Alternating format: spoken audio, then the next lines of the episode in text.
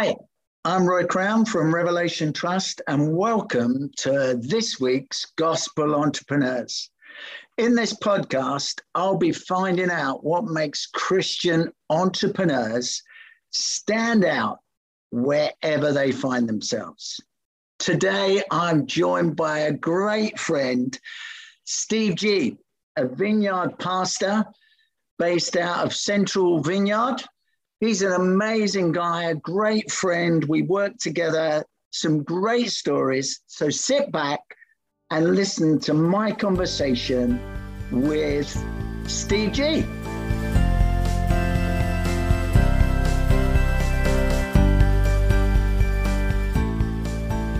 So, Steve, tell us a bit about you're based in Northampton. Yeah, that's right. We're currently based in Northampton. We've been here for 15, nearly 16 years. And so we moved here with the intention of planting a church. And when I say we, it was me and my wife, no team. And so we literally rocked up here, settled into life here. I'd love to say that it was easy from day one, uh, but it wasn't. In fact, our story is a story that is rooted in failure, really. Oh, that's we... a good start, Steve. when that we probably encourages everybody. when we landed in Northampton, we had a small group of people who were interested, I guess, in the romance of church planting. And slowly over that first year, we grew from about 14, 15 people to five. Oh, great. And, and so things kind of went in the wrong direction. And I, I guess we spent that whole year life felt quite tough. You know, we were trying to start a family. I don't recommend planting a church and trying to start a family, but that's what we decided to do. Tammy, my wife, was in and out of hospital and stuff like that. I was struggling to find work outside of church. So I was a bivocational church planter. So I needed to raise my own income and I was struggling to find work. So we were having to live off savings and stuff like that. The house we were living in got burgled twice. Oh, man. We decided not to renew the contract at the end of the year, to not to renew the contract on the house we were renting because it was burgled twice. We thought we'd found somewhere else to live. And a week before moving, that fell through. And so, after being in Northampton for a year, church planting, living the dream, we had depleted our savings. I had a wife who was in and out of hospital. I couldn't find any work and we were homeless. And so you can imagine when circumstances go that way, you kind of question whether you're doing the right thing or not. And so that was the kind of quest that we went on was like, Lord, if are you telling us something? Maybe we're fired. Maybe, uh, maybe this is it. Maybe this is the end of the story. And so we inquired of some wise counsel around us and said, "Hey, these are the things that have gone wrong. Do you think you know we should get real jobs and just?" You still connected to Vineyard at that point? Were you yeah, kind of yeah, commissioned been, by them? You've been part of the Vineyard for about 25 years. I know I don't look old enough. We had actually actually accidentally planted a church beforehand in our hometown, which kind of happened because we just gathered friends, primarily doing things like alpha in people's living rooms and yeah, stuff like yeah, that. Yeah. And we led what became Daventry Vineyard for about three years before coming here to Northampton.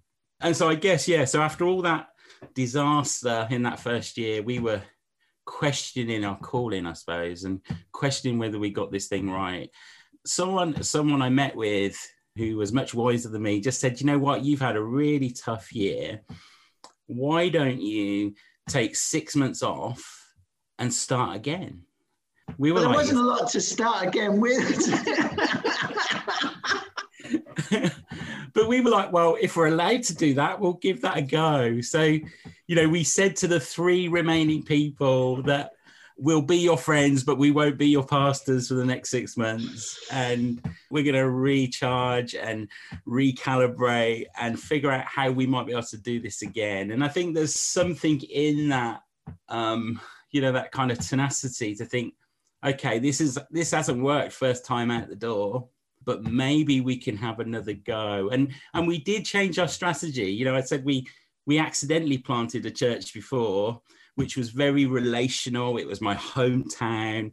I knew lots of people, which meant the church grew quite quickly.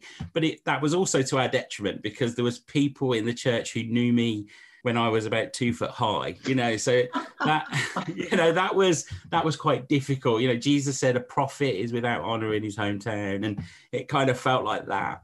And then when we came to Northampton, we tried the same strategy, sort of gathering people relationally, and it just felt really difficult. And so, actually, a mentor of mine said, you know, you can plant a church, you know, a, one small group at a time, or you can do it in reverse. What would it look like if you were to launch something and see who shows up?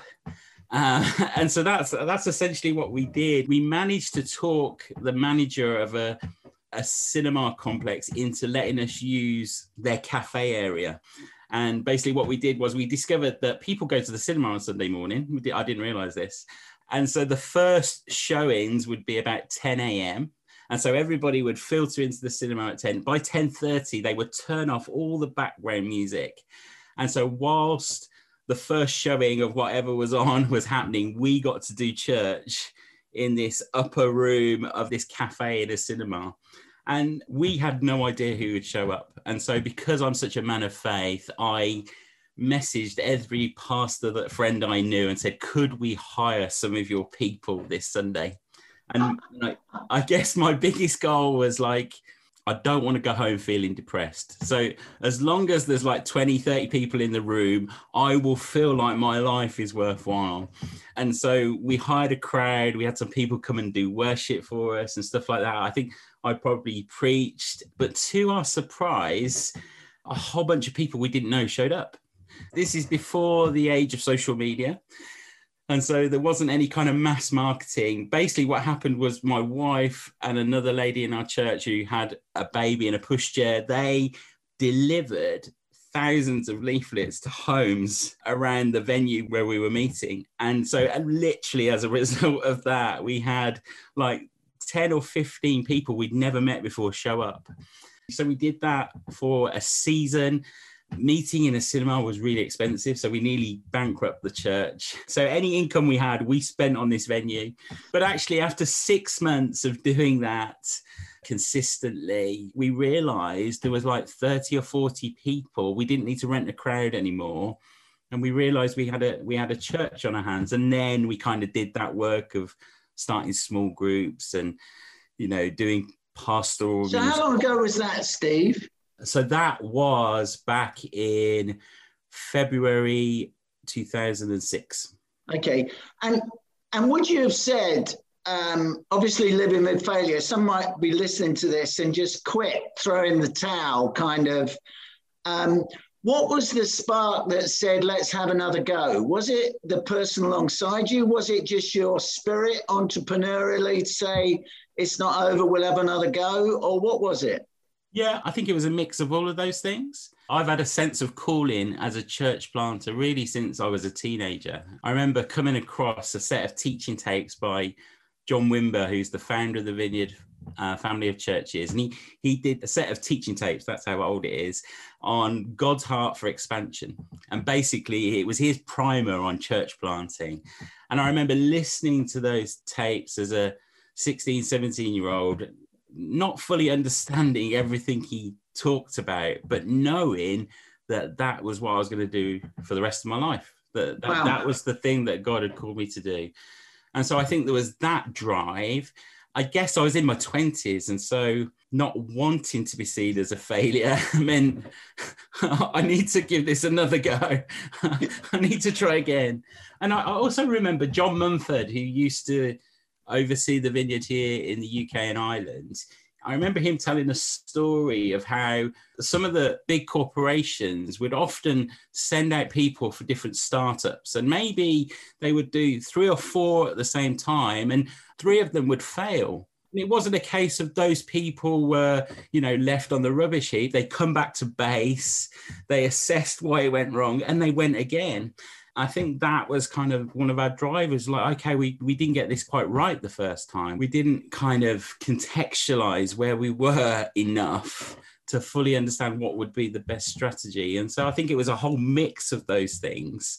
Big word that, Steve, contextualize. Um, now, now, what size are you now, Steve? So a few years on, um, a few yeah, more failures um, down the road. Where so are you now? Pre- pre-COVID, we had grown to um, around 600 adults and children across four locations.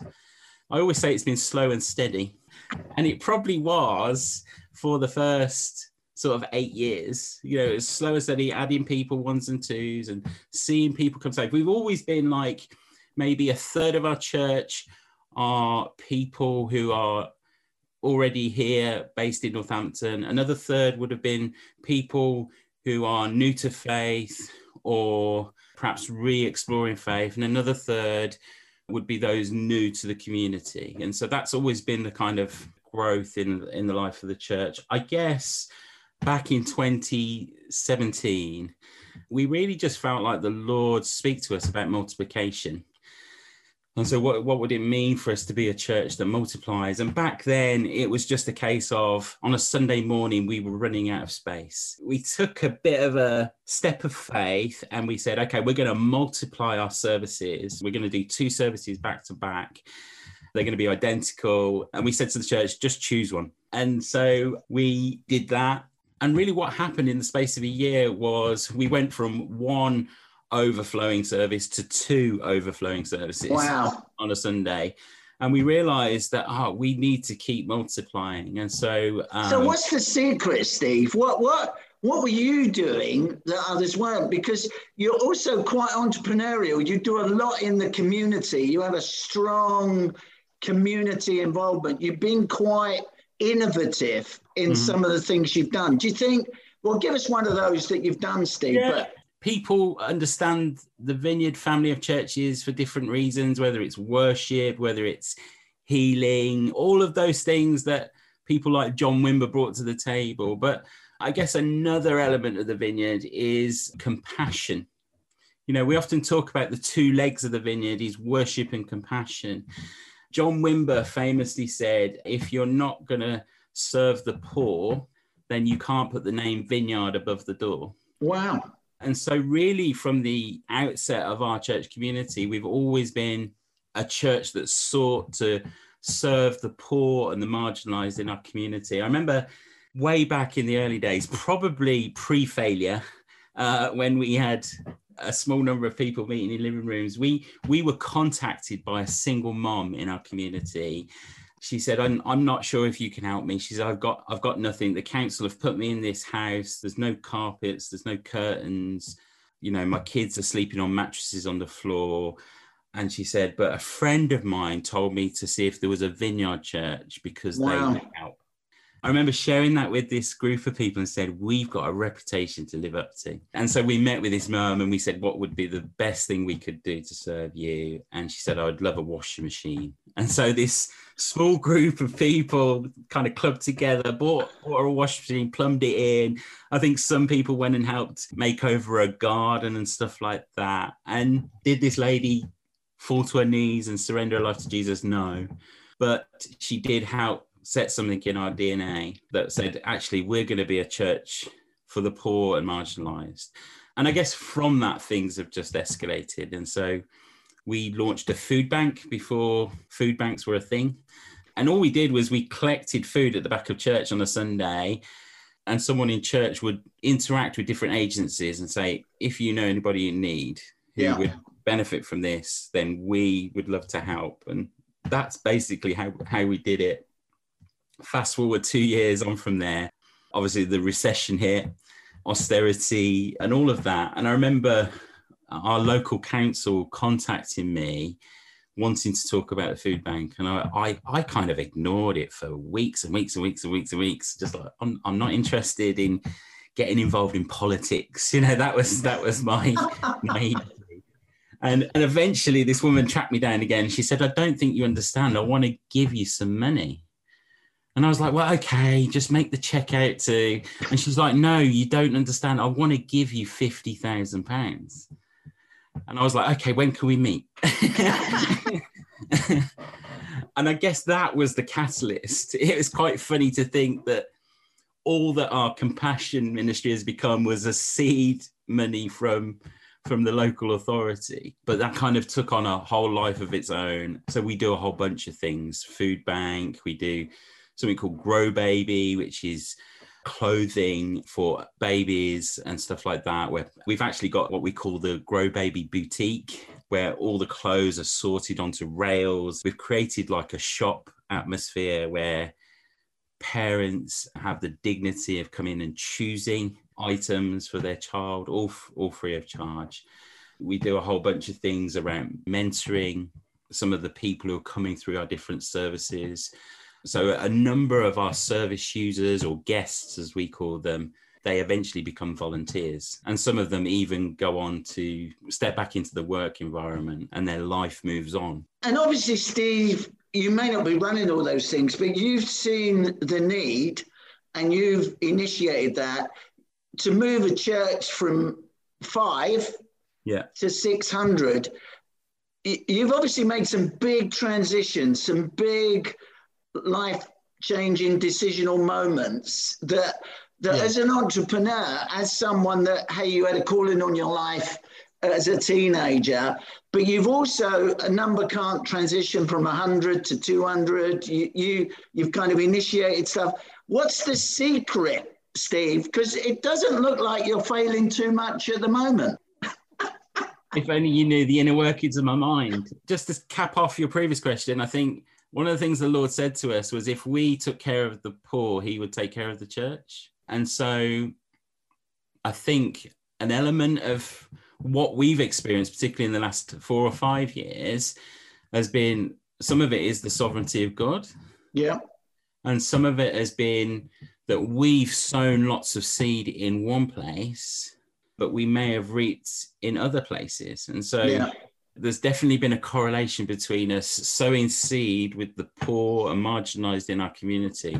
Not necessarily seeing all of those people come to faith, although we have seen that journey but the flip side of that is that we've reaped in other places. You know, I guess the other thing for me is that I think when we when our church was about 200, and they often talk about, don't they, that churches get stuck at that 200 barrier. I'm not sure I'd like to think of it as a barrier, but churches get stuck there. And I think the key to getting over some of those barriers is leadership and the way you shape your leadership. I think we realize that well, I've all I've always attempted to surround myself with people who are better than me. It makes me look good, if nothing else. You know, it's just like, but you know, like you know, for example, our compassion ministry, it's gone way beyond anything that I would have ever done, simply because we've put the right people with the right giftings in place.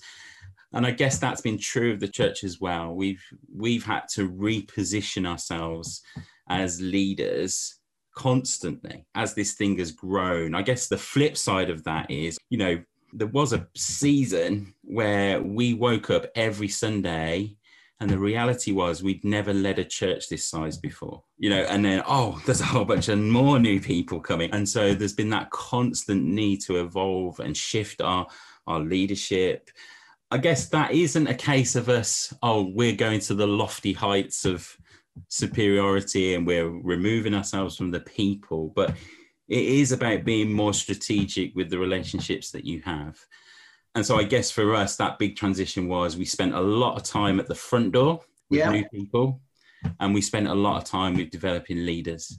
Those were the two key areas that we spent much of our time. And even your own personal development, Steve, because the way you lead a church of 600 is very different to lead in 15 or 100. So, so you obviously had to rethink what you did and how you did it in that yeah. context as well. Yeah, and some people can't transition there either. They they they struggle with that, don't they, Steve? Yeah, absolutely. I, I, think, you know, particularly if you're, you know, when you think about the fivefold ministry, if you're leaning towards pastor teacher, then actually 50, 100 people will keep a pastor teacher busy for the rest of his life. And so there is that, that constant choice of almost stepping back. Rather than you know stepping up the triangle you're constantly doing yourself out of a job constantly thinking about who can i raise up to do this? You know we've always said if they can do it like 60 70% as well as we can it's their job to do. Steve if I mean, obviously, you your journey amazing where you are. If somebody's listening to this and thinking, so what kind of church leader should we be recruiting? Um, should they be entrepreneurial? Would you have called yourself an entrepreneur, or would you just say, Well, I've got a calling on my life? But you've clearly been very entrepreneurial in taking on a cinema. That was a bit of a step. Now you've got a facility, you've got building, you've got staff, you've got a massive budget, you've got a vast. What? How do we recruit the next Steve Gee so that we get the best out of that entrepreneurial leadership to plant church? That's a good question because um, we are actually in that process at the moment. So my wife and I are going to be handing over the leadership of the church next summer. And uh, we're going to be planting a new church again, um, which sounds crazy because I'm in my 40s. What would it look like? What would that look like? I think I think in church planting circles or or in churches like ours, we can wait around for that couple or that individual to suddenly have this encounter with God that says, you know, you are going to be the next church planter or the next leader of this ministry or the next pioneer of this thing. And we can have this mentality that if we just wait around long enough, those people will appear. And I suddenly had this realization a few years ago now that actually one of my roles is to help make those people. And so we can't just wait around for them. If we wait around for those people to appear, we won't get the task done. It's a case of learning to identify yeah you've got to see something in them yeah learning to identify who those people are you know and there are some really simple things we can do to identify people who have that kind of pioneering spirit you know and i often think it's the ones that show up early and go home late you know it's the ones who are who want to read the things that you're reading the ones who ask the awkward questions the ones that might irritate you a little bit you know, because they're kind of pushing the boundaries in some ways. And so it's learning that skill of identifying and then putting some consistent training around people. I think one of the things that we want to do in this next season is figure out some intentional ways that we can train future church planters, but not just church planters, pioneering leaders, people who want to make things happen and bring new things to life you know? And so we're just working through what would that look like for us to have a intentional process that we can help people journey through so they can step into their their calling uh, and we really feel that's part of this the next chapter for us and then you've got to release them you know you've got to give them the opportunities to um, fail or to yeah. succeed Absolutely. We have a saying in the vineyard is don't trust the leader without a limp. Uh, you know, someone who's got it all together with no brokenness in their story are a recipe for danger. Yeah, that's a bit like the Titanic, isn't it? Uh, that kind of scenario. He'd never. Yeah. Anyway, but yeah. so Steve, we're almost coming into land. Uh, it's been great to to listen to your story. Um, obviously, you're in another transition, but just anyone listening to this that kind of they may not identify, they may not think, what would you say to them to say you might have it in you? Maybe as a teenager you had a thought, or what what's the next steps for them? They may not be connected to Vineyard, or they could be in Anglican, they could be in any church network. What what what should they do with that? anybody wrestling with a, a sense of calling, whatever that might be, I think it's good to look at the opportunities that are around you. What doors are opening to me? Yeah. Um, what opportunities do I have? I think, you know, there is that kind of age old wrestle between what are the desires of my heart or what desires does God give me, you know, but what's in our hearts to do? I remember you know, sitting in a room full of slightly older people than me when I was in my late teens and having to go around the room and say, What's God called you to do? And, and we just like, I've got to be honest. I've got to say this out loud. But there is a reality that God will plant seeds in our hearts, won't He, to inspire us to, to, to move forward. Tim Keller says we need to to recognize what other people see in us. Yeah. Okay. So to have mentors and leaders around us who can pull out the gold. So often we can be blindsided to what what's on our own lives. And so and we don't believe in ourselves enough do they what god has given us? And, absolutely, and, absolutely. And i think you know there is a reality that sometimes you can't put put in someone what god hasn't deposited you know.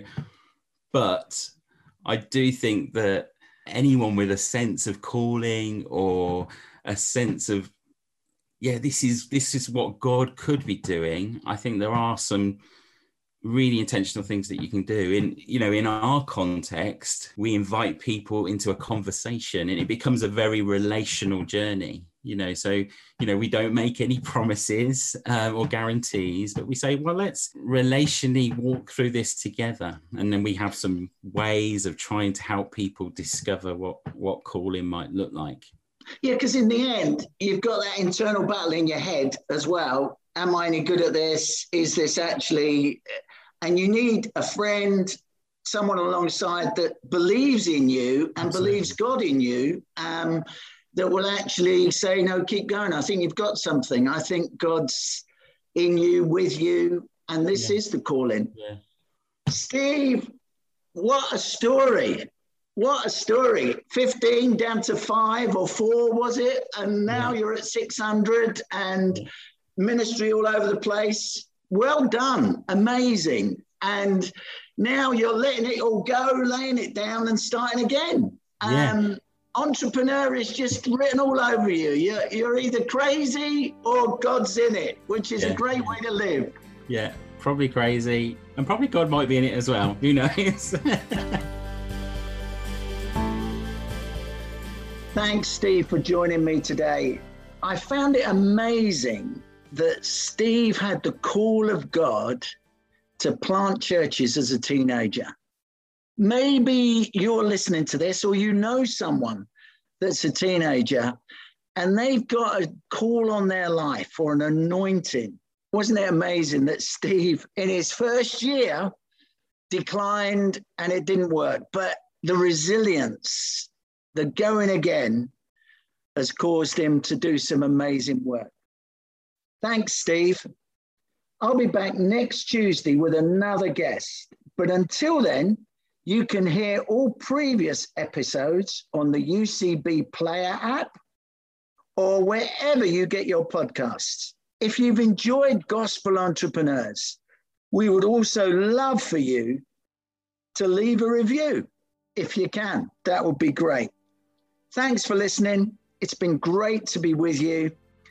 Gospel Entrepreneurs is a UCB podcast in partnership with Revelation Trust. That's revelationtrust.org. God bless you until we meet again.